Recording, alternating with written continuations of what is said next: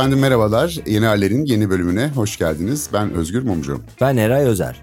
Bu bölümde Elon Musk'ın Twitter'ı satın almasından bahsedeceğiz. Nasıl oldu bu iş? Buradan nereye gider? Twitter'dan kurtuluyor muyuz? Yoksa tamamen hayatımızı ele mi geçirecek? Bir takım durumlar var belli ki. Bayağı da gündemde. Biraz bunu konuşalım dedik. Tabii Elon Musk konusu biraz netameli çünkü hayranları çok. E, düşmanı da çok. Biz hayranlık ya da düşmanlıktan değil vaziyet neymiş biraz ondan bahsedelim diye düşündüm. Evet Eray Bey, Twitter'ın Elon Musk tarafından alınması hakkında ne düşünüyorsunuz? Geri dönecek misiniz Twitter'a? Pek aktif değilsiniz siz de benim gibi. Bir şey söyleyeceğim. Elon Musk mı diyoruz? Son kararımız mı? Abi herhalde öyle deniyor. Yani ben de şimdi Elon Musk, Elon Musk galiba. Elon da diyebiliriz. Elon, yani. Elon diyen var falan. O, o A diye okunuyor diyen var. Elon Musk. Musk diyelim geçelim bence. Musk. Abi ben çok haz etmiyorum kendisinden ya. Oradan gireyim yani. Yani bir içime böyle başından beri böyle bir uyuz olduğum bir şey var yani ve o his geçmiyor ve gün geçtikçe zaten o histe artıyor. Artması da sadece bende değilmiş. Onunla ilgili bir makale de buldum. Yani dünyada da böyle bir trend varmış. Bu arada Amerika'da kamuoyu araştırmalarında Özgür Bey niye olduğunu bilmediğim bir şekilde Elon Musk'ı ne kadar seviyorsunuz diye de soruyorlarmış. Herhalde her şeyi soran var orada. O düşüyormuş. Ya ben bir araştırmaya denk geldim. Dünyanın birçok ülkesindeki sosyal medya trendlerini incelemişler ve burada şey ortaya çıkıyor. Yani önce Elon Musk bu Twitter'ın zamanında %9 küsurunu aldı ya. O zaman genel itibariyle Twitter'daki hava olumluymuş. Yani daha ziyade insanlar işte neşe, mutluluk vesaire falan e, ifade etmişler. Fakat ne zaman ki Twitter'ın hepsini almaya karar vermiş, Amerika Birleşik Devletleri'nden işte Avrupa'ya, kendi memleketi Güney Afrika'dan başka ülkelere, Hindistan'a vesaire her yere bakmışlar ve burada kullanıcıların genel itibariyle mutsuz olduğunu ve buna tepki gösterdiğini ortaya koymuşlar. Yani genel bir memnuniyetsizlik de var en azından bu Twitter'ı alması konusunda. 14 Nisan'da başlıyor bu hikaye. Tabii ki Twitter'a bir ortaklığı dolayısıyla işte bu yönetim kuruluna katılmışlığı var. Orada fikirlerini beyan etmişliği var. 14 Nisan'a gelindiğinde bir niyet açıklıyor. Belki de bu işin hem böyle sonlanmasının hem de bu kadar uzamasının sebebi aslında o niyeti açıklaması. Çünkü niye böyle büyük şirket alımlarında aslında önden anlaşıyorsun. Neredeyse hani iş imzaya kalıyor diye tabir ettiğimiz noktaya geliyorsun her konuda. Netleşiyorsun. Sonra niyetini açıklıyorsun. Elon Musk niyetini açıkladıktan sonra Twitter'ı eleştirmeye başlıyor. Yavaş yavaş geleceğiz oralara. Öyle olunca 54.20 dolar hisse başı veriliyor.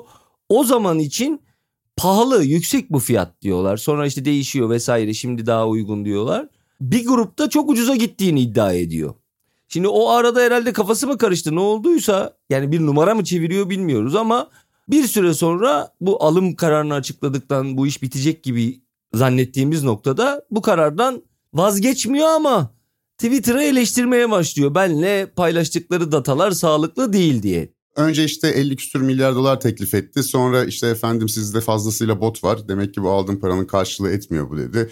Efendim bizde o kadar bot yok dediler. Bu dedi ki işte yok efendim var dediler falan derken iş mahkemelik oldu en nihayetinde. Ve onun sonucunda da mahkeme kararıyla Elon Musk'ın bu Twitter meselesindeki bütün görüşmeleri, işte WhatsApp mesajları, sinyal mesajları vesaire falan mahkeme tarafından ortaya kondu. Ben de biraz göz attım ne konuşmuşlar o ara diye.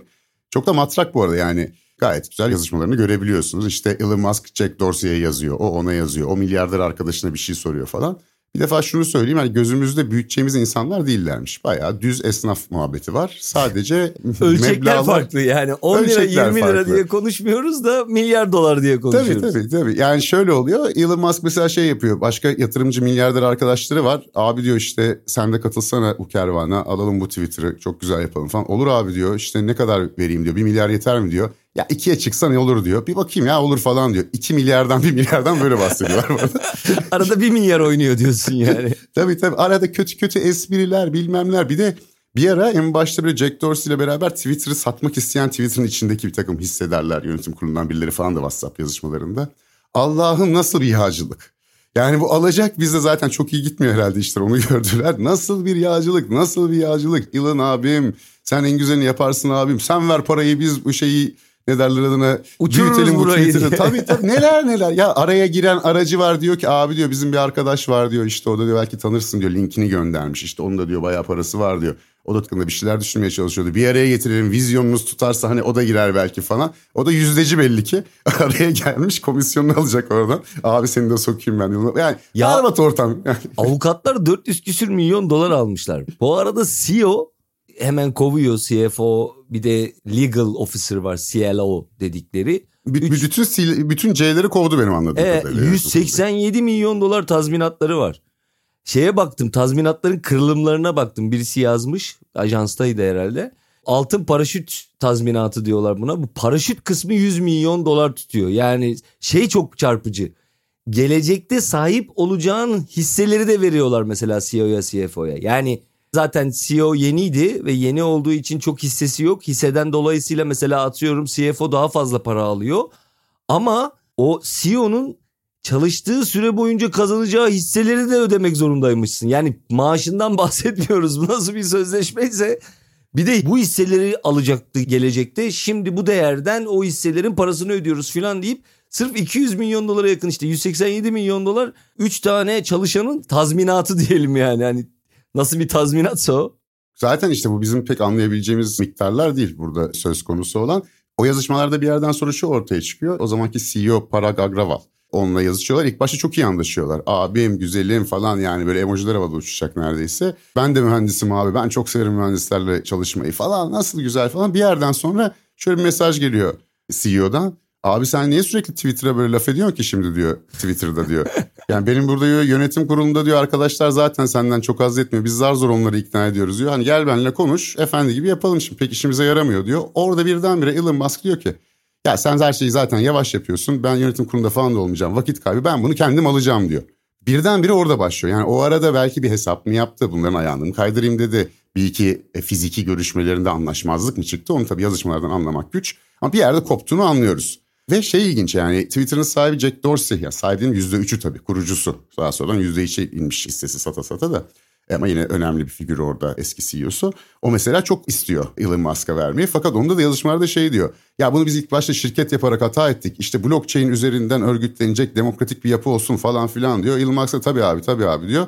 Sonraki yazışmalarda şey diyor. Başkaları söylüyor işte blockchain'den demokratik falan. Ya baktım ben ona o pek olmuyor ya ben bunu alayım diyor. Yani hızlı bir evet. şekilde olaya geçiyor. Ve burada çarpıcı olan yer de kapalı bir şirket haline getirecek. Halka açık bir şirket değil.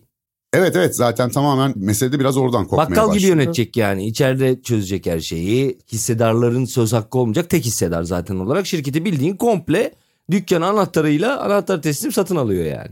Tabii ama başka ortakları da var anladığım kadarıyla. Hani, var. Ama onlar da hep böyle kendi adamları gibi gözüküyor. Yani ya da çok yakın arkadaşları ya falan. Şöyleymiş 44 milyarın yaklaşık 33 milyarı kendi parası.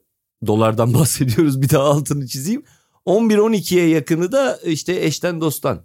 33 milyar dolar kendi parası dediğim de tabii ki kendisi değil yine kredi kullanıyor orada 33'te de. O da 11.2 milyar dolar yanlış hatırlıyor olabilirim. 12.1 falan gibi bir şey olabilir de bir de Twitter onları ödeyecek yani ve 11 milyar borcu şirket tamamen kendisine ait olduğu için kazançtan ödeyecek.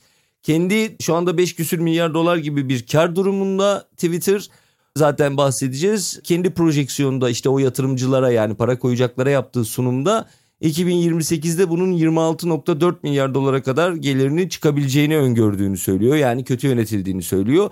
Bir de 7500 çalışan var. Yine yaptığı sunumda bunun %75'ini işten çıkarabileceğini söylüyor. Daha sonra Twitter'ın San Francisco'daki genel merkezine gittiğinde orada böyle bir %75'e varan bir çıkarma olmayacak diyor. Yani bir geri adım atıyor. Bir de içeriklerin kontrolü yani saldırgan nefret suçu işleyen içeriklerin kontrolü konusunda da bir küçük geri adımı var. Şu anda bu kontrol sistemi devam edecek diyor. Yani ne bileyim ben terör mesajı veriyor olabilir. İşte saldırı, şudur, budur neyse nefret suçu olabilir. Çünkü niye bu tartışılıyor? Aslında asıl meselemize şimdi gelmiş olduk. Yani alırken söyleminde olan şey orayı bütün dünya görüşlerinin, dünyanın her köşesinden görüşlerin özgürce tartışabildiği bir platform haline getireceğim. Öyle o nefret suçu bu nefret suçu diye kaldırmayacağım tweetleri yasaklamayacağım diyor. Bu reklam vereni de korkutuyor. İçerik çok kontrolsüz olacak? Dolayısıyla benim reklamım abuk subuk bir tweetle bir arada mı görünecek falan gibi korkular var. Dolayısıyla reklam modelinden vazgeçebilme ihtimali de var. Nitekim bunu da böyle birazcık tease ediyor önden söylüyor yani. Reklam modeli çok çalışmayabilir. Sonra yine ondan da çark ediyor. Reklam sistemi iyi çalışıyor diyor. Ama ilk baştaki eleştirileri bunlar. Tabii göreve gelince aynısı olmuyor. Yani tabii ne yapacak bu adam diye herkes merak ediyor. Öngörmesi biraz güç olmakla beraber bu yazışmalardan biraz bir şeyler sezebildim. Hem Twitter'ın eski çalışanlarıyla yaptığı yazışmalardan hem de bu yanına aldığı eşten dosttan işte sen bir milyar at, sen üç milyar at dediklerine de bir şeyler konuşuyorlar elbette. Yani ne olur, nereye gider falan diye. Orada benim anladığım şu işte hep şunu söylüyor zaten bir kasaba meydanına dönüştüreceğim. İşte bir şehir meydanı olacak. Her fikrin özgürce tartışıldı vesaire falan. E bunu söylüyor fakat Twitter'ı aldıktan sonra bir tweet attı ya kuş artık özgür diye. Onun üzerine Avrupa Komisyonu'ndan bir üyesinden hemen cevap geldi. Yani kuş özgür de bizim kurallarımıza tabi. Hop Hindistan'dan bir bakan dedi ki bir dakika yani öyle o kadar da özgür olamaz yani bizim de kendimize göre kuralımız kaidemiz var falan diye. Bunun üzerine hemen Elon Musk zaten şey demeye başladı. Efendim ben de zaten öyle her şeyi serbest bırakmayacağım. İşte açık algoritmalar sayesinde onları daha görünmez kılacağım. Yani hem izin vereceğim ama çok da görmeyeceksiniz dedi ama bu da hani 3 aşağı 5 yukarı Twitter'ın hali hazırda yaptığından çok farklı bir durum değil gibi gözüküyor. Yani bu öyle oturup da Twitter'da tweet atarak ifade özgürlüğünü getiremiyorsunuz. Yani bunları zaten çok işin sert tarafıyla sınanmaya başlayacak. Bir de şöyle bir durum var tabii. Kendisi aynı zamanda Tesla'nın da, SpaceX'in de vesairenin de e, işte büyük hissedarı da sahibi diyelim. E Tesla'nın içinde de Tesla ile ilgili birçok iş dolduruyor. Yani 14 milyar dolar sanırım senelik oradan gelen bir geliri var vesaire. Yani yarın öbür gün hani ifade özgürlüğü herkes konuşsun falan diyor da Çin hükümeti Elon Musk'a kardeş Tesla'yı buradan atarız ver bakalım kullanıcı bilgilerini derse mesela ne yapacak Twitter ya da başka hükümetlerle ilişkilerinde diğer şirketlerin sahipliğinden doğan çıkar çatışmaları nasıl çözülecek? Koca bir sosyal medya bir kişinin çıkarlarına ya da kaprislerine bırakılabilir mi falan birçok tartışma konusu var. Şöyle bir şey fark ettim bir de sadece burada kalmak istemiyor tabii Elon Musk.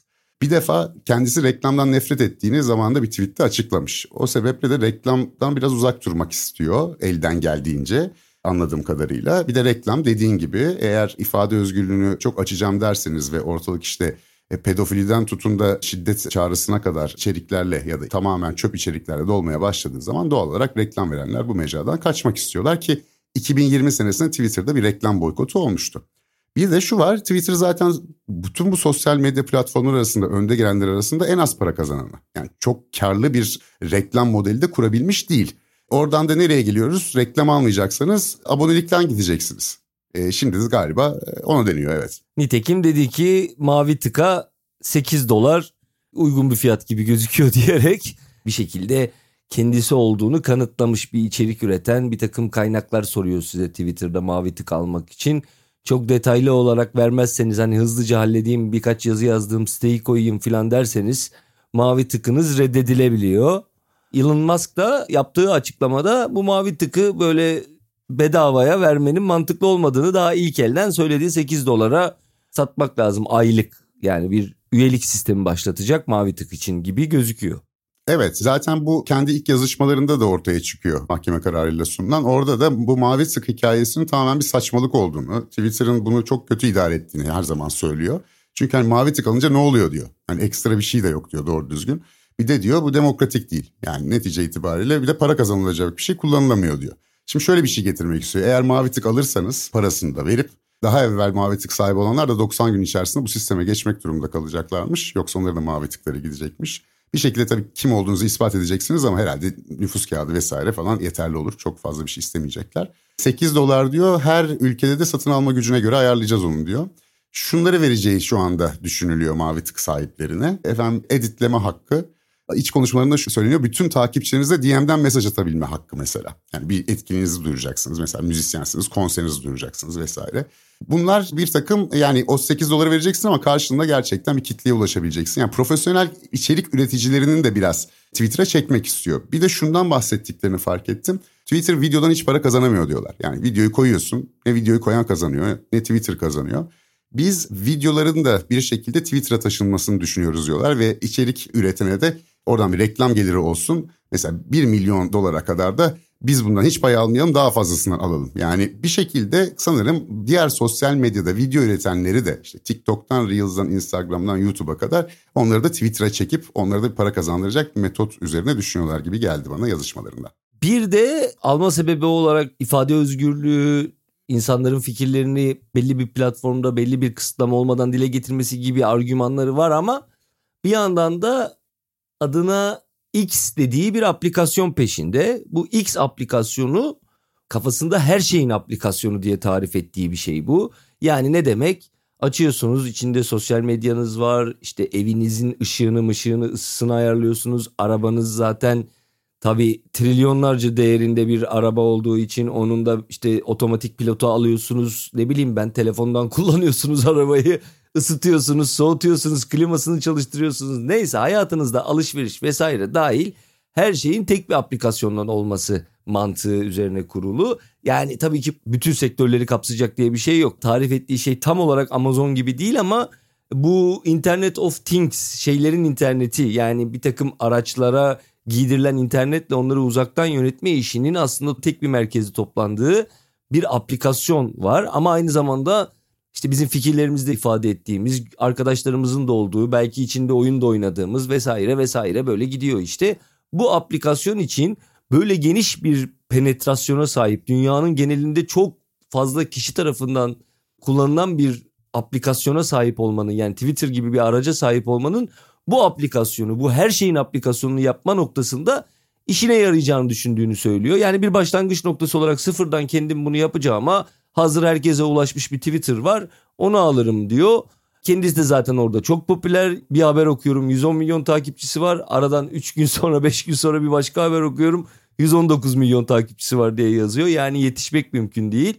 Dolayısıyla onun o her şeyin aplikasyonu için uygun gördüğü mecra Twitter sanırım. Öyle ifade ediyor yani. Burada da aslında kendisine model aldığı daha çok Asya'da gördüğümüz bir takım uygulamalar. Bunun da en iyi örneği, en bilinen örneği Çin'deki WeChat uygulaması. Bu uygulama hem bir mesajlaşma uygulaması hem bir online alışveriş uygulaması, bir sosyal medya uygulaması, bir haber feedlerini gördüğünüzde bir uygulama aynı zamanda. Online ödeme de yapabiliyorsunuz. Onu yapıyorsunuz, bunu yapıyorsunuz. Hepsini yapabildiğiniz bir uygulama ve WeChat Çin'de gerçekten çok yaygın kullanılan temelde ilk başta bir online mesajlaşma uygulaması olarak başlayıp sonra her şeyi kapsayan bir uygulama. Ama bizde de bakıyorsunuz birçok uygulama da oralara doğru gitmeye çalışıyor. Yani eskiden işte bir şey satın almak için girdiğiniz uygulamada şimdi bakıyorsunuz yemek de alabiliyorsunuz. Yarın taksi de çağırabileceksiniz büyük ihtimalle vesaire. Herkes biraz oraları yapmaya çalışıyor. Ama şu da var bu kadar ifade özgürlüğünden taraftar olduğunu söyleyen işte liberteryan görüşlere sahip birisinin örnek olarak aldığı tek parti yönetimiyle yönetilen otoriter Çin'deki ortamda çıkmış WeChat olması tabii biraz ürkütücü. Netice itibariyle kuralları Elon Musk'ın belirlediği bir her şeyin application'ı bana çok mantıklı gelmiyor ya da herhangi birinin belirleyebileceği bir application ve Batı dünyasında acaba bu karşılık bulur mu bu tip bir tekelleşme her şeyi bir app'ten halletme hadisesi o konuda da şüphelerim var.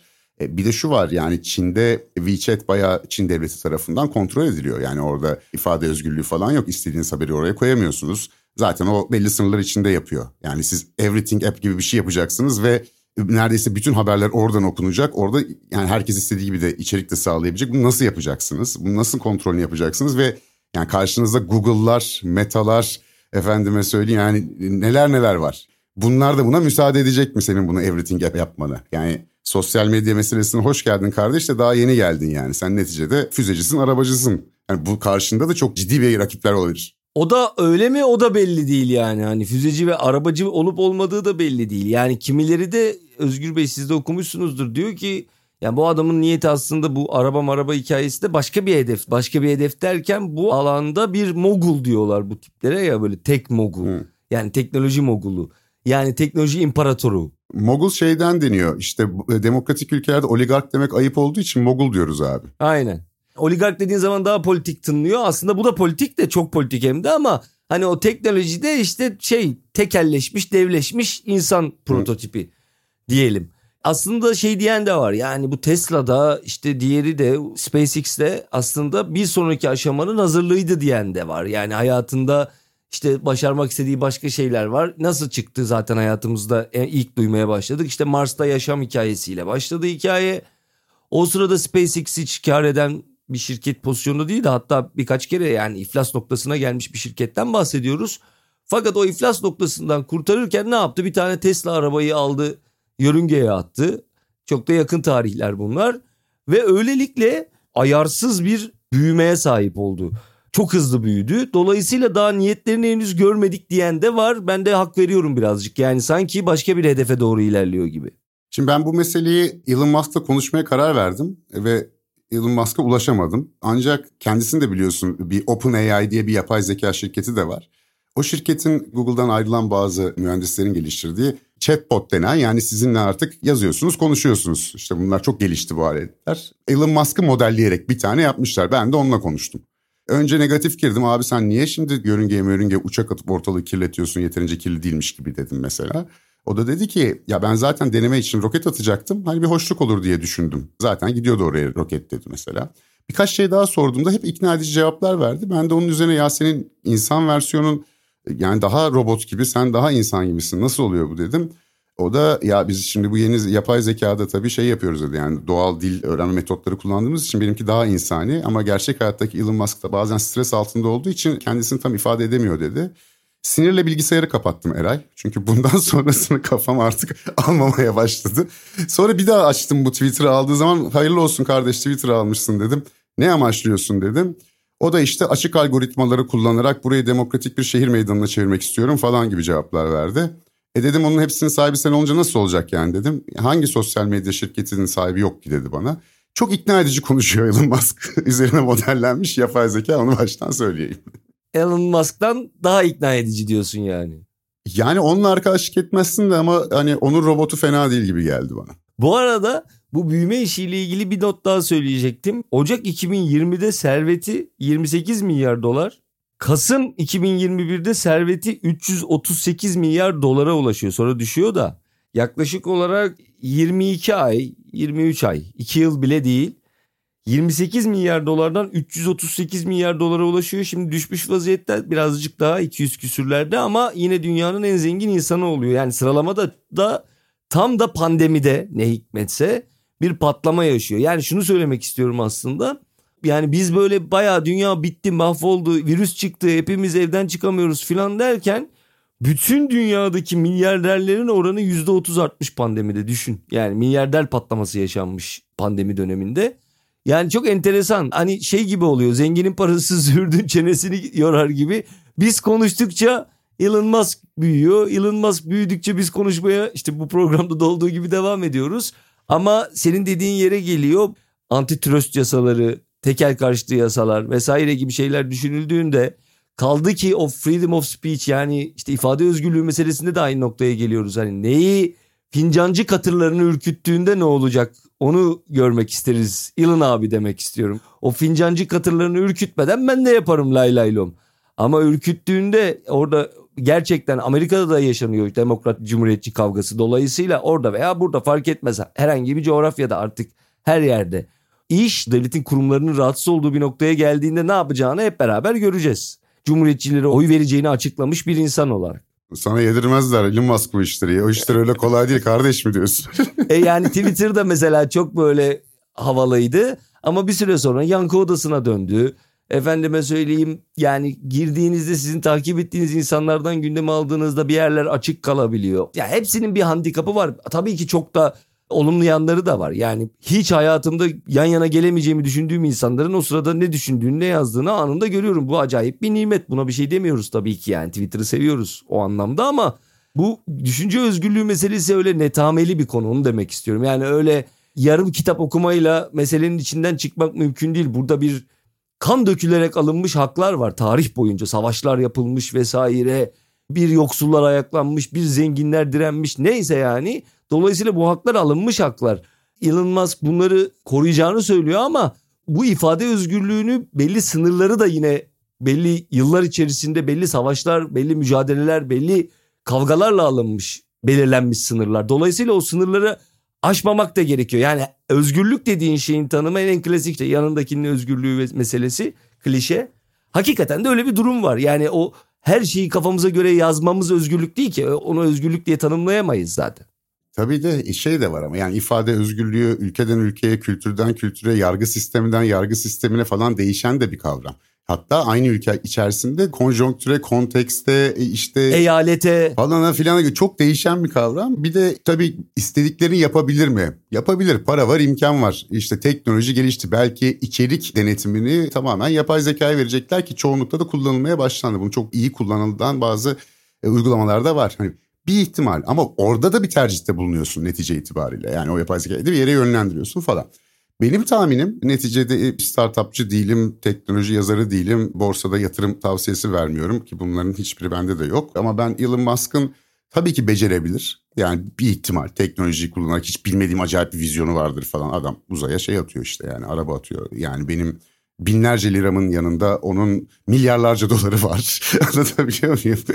yani ben, benimkini düşünsene ya da seninkini düşünsene zavallı gibiyiz yani. Belki de bildiği vardır diye düşünüyor insan ama ben o yazışmaları okuduktan sonra e, gerçekten de öyle büyük bir deha ile karşı karşıya olmadığımızı gördüm. Yani hepsi için de bunu söylüyorum. Yani kendi yaptıkları işler değillerdir belki ama buralarda yani çok acayip bir şey görmedim. Yani ben Elon Musk'ın baltayı taşa vurduğunu düşünenlerdenim.